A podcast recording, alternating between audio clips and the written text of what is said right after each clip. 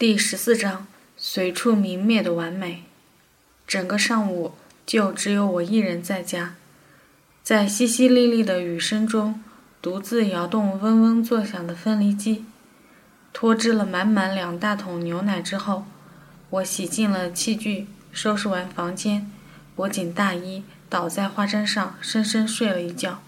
醒来时，一束光斑静静地打在身边的花毡上，像追影灯。笼罩着孤独的演出，被罩笼罩的几行彩色针脚像做梦一样发着光，而四周空气幽凉阴暗，毡房门外却阳光灿烂。不知雨停了多久，在门口站了一会儿，裂开的云块大朵大朵的在高处移动，头顶正上方有一大片干净的蓝天。木架子上晾的奶酪块，一连几天都被蒙在塑料布下。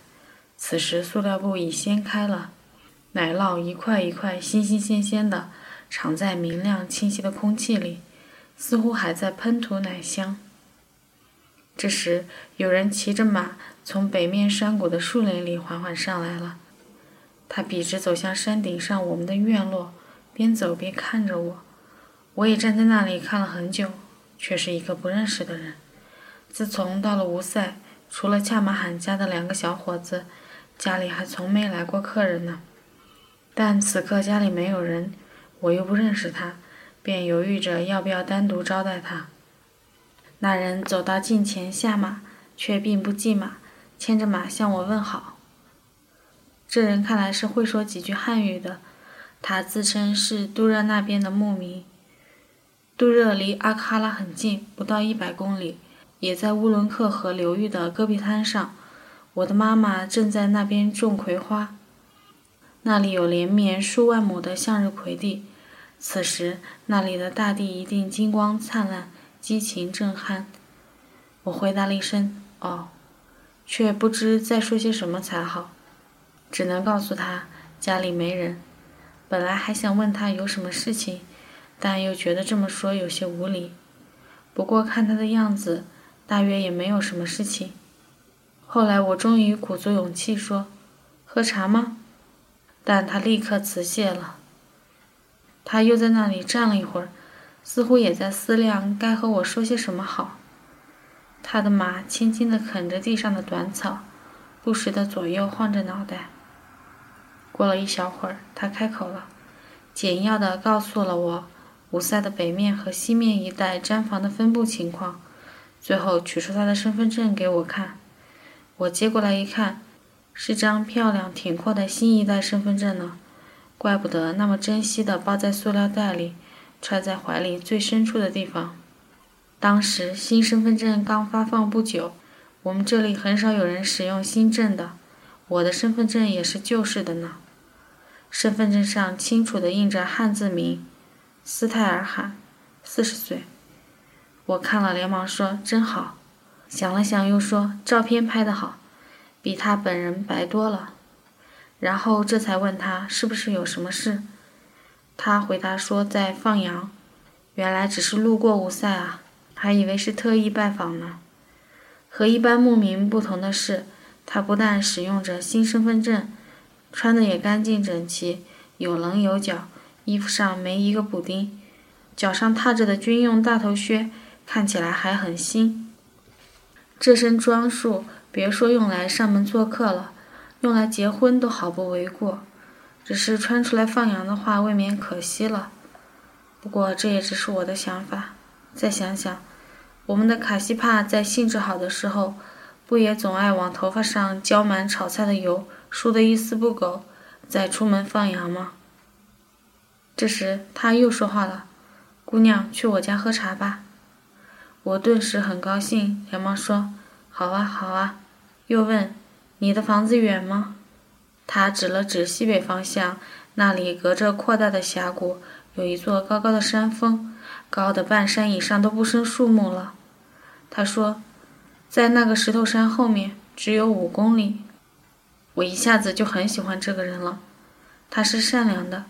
我猜想，他放羊路过吴塞时，突然想起早就听说这里住着一个汉族姑娘，许多人都见过他，自己却从未见过，应该前来打个招呼，便勒转缰绳，充满好奇和希望的过来了。这个人是纯洁而寂寞的，正想再问问他的家庭情况，好好聊一聊呢。这时突然又洒起了雨点，抬头一看，不知何时上方压过来好大一块深色的云。我连忙跑到架子边，把掀开的塑料布重新拉拢，盖住奶酪块儿，然后又跑到毡房边，扯动羊毛绳，把毡顶拉下来盖住天窗。正干着这些事，雨水中又夹着冰雹，急速地砸了下来，从烟囱旁边的破洞啪啪啪地洒进毡房。这时，扎克拜妈妈也回来了。他一踏进毡房，就看到卡西扔在花毡上的外套，便大声埋怨起来：“这天气变幻不定，忽冷忽热的，出门放羊居然不穿外套。”这时，我才发现斯泰尔罕不知什么时候离开了。我对妈妈说：“刚来了一个叫斯泰尔罕的客人。”他想了好久，也想不出这个斯泰尔罕是谁。我形容道：“脸是黑的，牙是白的。”令妈妈大笑起来。我一边想着斯泰尔罕的事，一边吹燃火炉烧茶。没带厚外套的卡西和感冒很久的司马狐狸一直都没回家，令人有些担心。又想到斯泰尔罕，他此时正衣着整齐地冒着雨，策马穿行在重重森林之中。那人笑起来的样子，温柔小心的像独自横渡宽阔河流的黑眼睛鼠兔。喝完这道滚烫舒畅的奶茶，正准备收拾茶碗，扎克班妈妈却叫我先放下，跟他一起去爷爷家。去了爷爷家能干什么呢？无非还是喝茶。为表示额外的招待，莎拉打开加了锁的木箱，取出一些平时不吃的糖果、饼干，撒在餐布上的囊块间。外面雨不停地下着，木屋阴暗，炉火旺盛。十岁的男孩无纳兹艾蹲在火炉边，专心地用一根烧红的粗铁丝在一块小木片上钻孔，钻一会儿，铁丝凉了，就插进炉火里重新烧红。他一共做了两块这样的小木片，忙得不亦乐乎，连今天餐布上出现的平时难得吃到的好糖果都吸引不了他。小加伊娜紧挨着他蹲在一旁，无限期待地盯着他手中的活计。激动而耐心，我好奇地看了好一会儿，才知做的是一辆独轮手推车的小模型，准备送给戴伊娜的。我觉得非常有趣，忍不住无聊地问道：“能拉柴禾吗？”没人理我。对于郑重地做着这件事的孩子们来说，最重要的不是这个小玩意儿能否派得上用场，而是它的确和真正的独轮车一模一样。这时，托海爷爷回来了。他持着一根系着一节羊毛绳的长木棍，弯腰进门。正干得热火朝天的吴纳兹艾连忙放下活计，起身去拿水壶给爷爷浇水洗手。莎拉赶紧添碗冲茶，扎克拜妈妈让座。爷爷入座后，吴纳兹艾也跟着入座，陪着一起喝起茶来。但他惦记着独轮车。只匆匆吃了一碗，就离席，继续烧他的铁丝去了。兄妹俩面对面蹲在泥地上，不时小声讨论着什么。炉火投到吴纳在年轻光洁的面孔上，他的眼睛里有更明亮的火。餐布正中放着一碟新鲜柔软的阿克热木切克，一种白色的豆腐状奶酪，但和扎克拜妈妈制作的大不一样。嚼起来没什么奶味儿，倒有沉重的豆腐味儿。爷爷很喜欢吃这种热木切克，他掰碎了泡进茶水里，用勺子舀着吃，边吃边愉快地哼着歌儿。大家一时沉默了，似乎都在认真地听着。小猫进了房子，身子湿漉漉地偎了过来，莎拉也给它掰了一小块热木切克。小猫趴在那里，细致用心地啃啊啃啊，小口小口的，半天才啃完，然后抹抹脸，舔舔爪子，优雅地去向炉子后，往那里的土堆里一拱，就睡觉了。前两天，这只猫的右边耳朵不知在哪里蹭光了毛，光秃秃的。今天，另一只耳朵上居然也没毛了，一边各露一团粉红色的光皮肤。这道茶很快结束了，我收拾碗筷，爷爷躺下休息，扎克拜妈妈和莎拉并肩坐在木榻上捻线，两只纺锤在炉光映照中飞快地旋转，蒙着塑料布的小方窗投进来一小团毛茸茸的亮光。妈妈和莎拉粗糙的面容却有着精致的侧面线条。火炉边，兄妹俩的独轮车雏形出现。车轮居然是我扔弃的一只药瓶盖子。这时，扎克拜妈妈和莎拉又聊了些苏呼拉的事，两人为传说中苏呼拉的行为反复的震惊叹息。爷爷睡得非常香甜。爷爷家的大白狗站在门外的雨地里，只把头探了进来，久久地瞅着木屋里的人们，很久都一动不动。我又坐了一会儿。雨渐渐小了，便悄悄起身出去，站在门边的雨地里，先看了一会儿大白狗，再沿着北边的斜坡向下方的松树林走去。林子虽不密，但挡去了一大部分雨势。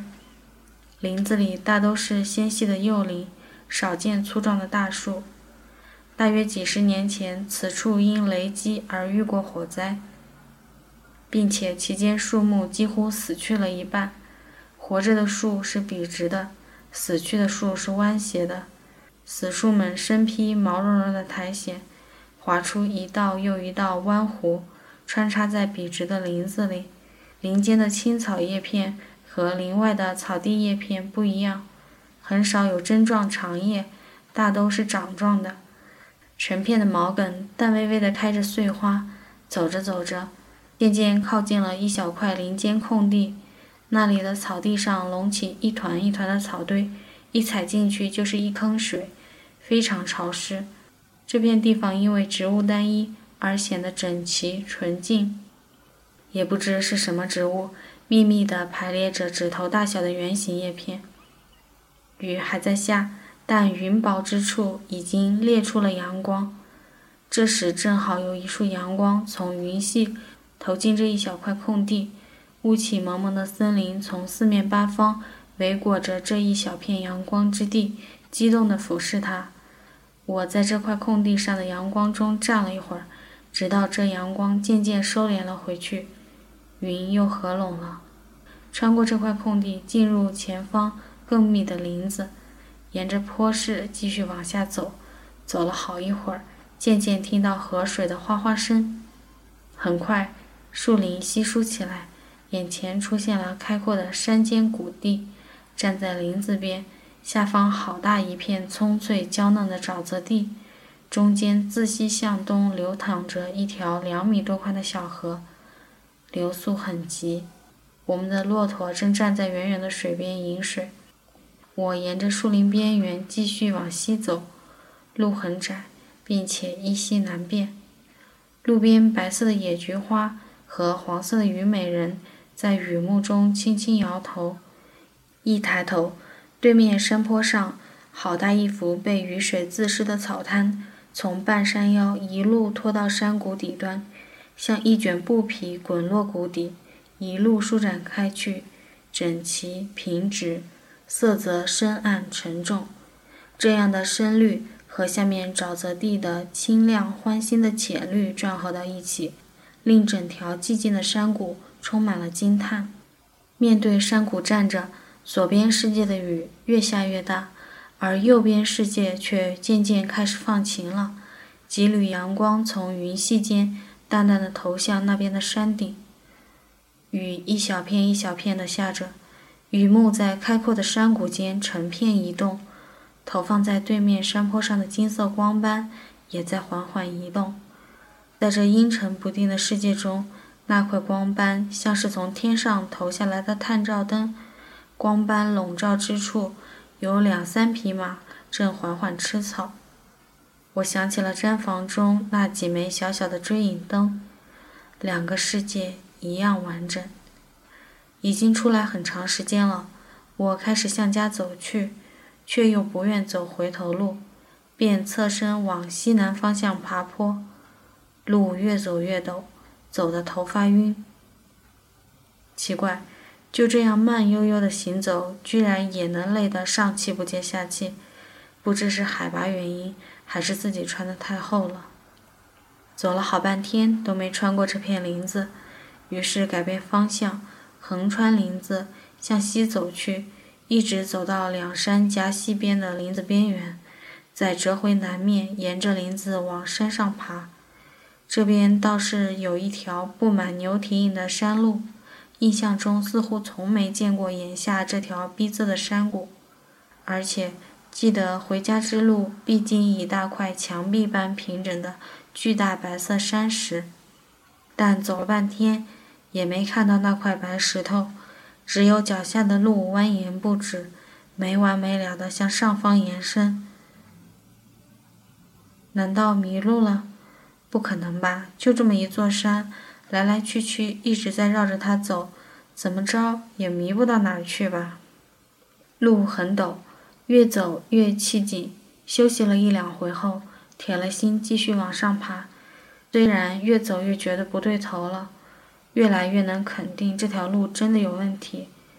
然而正打算放弃的时候，路一拐弯，视野突然大大打开，一眼看到两块山石间的开阔倾斜的绿地，以及绿地中间我们深处吃盐的牧草。呀，居然这就到家了！这是条什么路啊？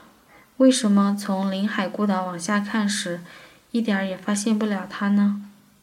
又紧走几步，再一拐弯，看到上方的远处，节约的别克披着爷爷的外套，正倒在爷爷怀里睡觉。不知在我看到之前，已经这样睡了多久了？那该是多么平安的睡眠啊！哪怕是在雨中，不但下着雨，还刮着风，那么冷。可这祖孙俩毫无知觉一般，坦铺在阴霾世界之中，互相依偎着。在另一个方向的不远处，岩槽空空的横摆在草丛中，被雨水淋湿透了。我继续往上走，更靠近一些的时候，听到爷爷正哼着歌，赶羊的柳条棍放在一边，他的肩膀上已经湿了一大片。我看到他正柔情蜜意地抚摸着节约的别克。短短的黄色头发和他瘦小的肩膀，待到一直走到近处，才看清了节约的别克，看到他脸颊和额头上的温柔雀斑。他并没有睡着，正睁着眼睛宁静地注视着我的缓缓靠近。就算没有爸爸妈妈，年轻的面孔上也毫无阴影。杰约德是鹿的意思，别克是个普通的后缀。是否他和宝拉提家的阿依若兰一样，也是在转场之路上出生的孩子呢？还是这一天的黄昏，奶挤完了，小哥哥系牛，弟弟在林子里玩球，加伊娜在山顶荡秋千，雨还在下，这个女孩一个人在雨中孤独地荡着，荡得那么高，一来一去地穿梭在崇山峻岭间。再回头看。莎拉提着满满两桶洁白的乳汁，从夕阳横扫处的雷击木边经过。这边还下着雨呢，西天的夕阳却平静而明朗。他身后是苍茫深沉的远山，而她身穿红衣，多么美丽！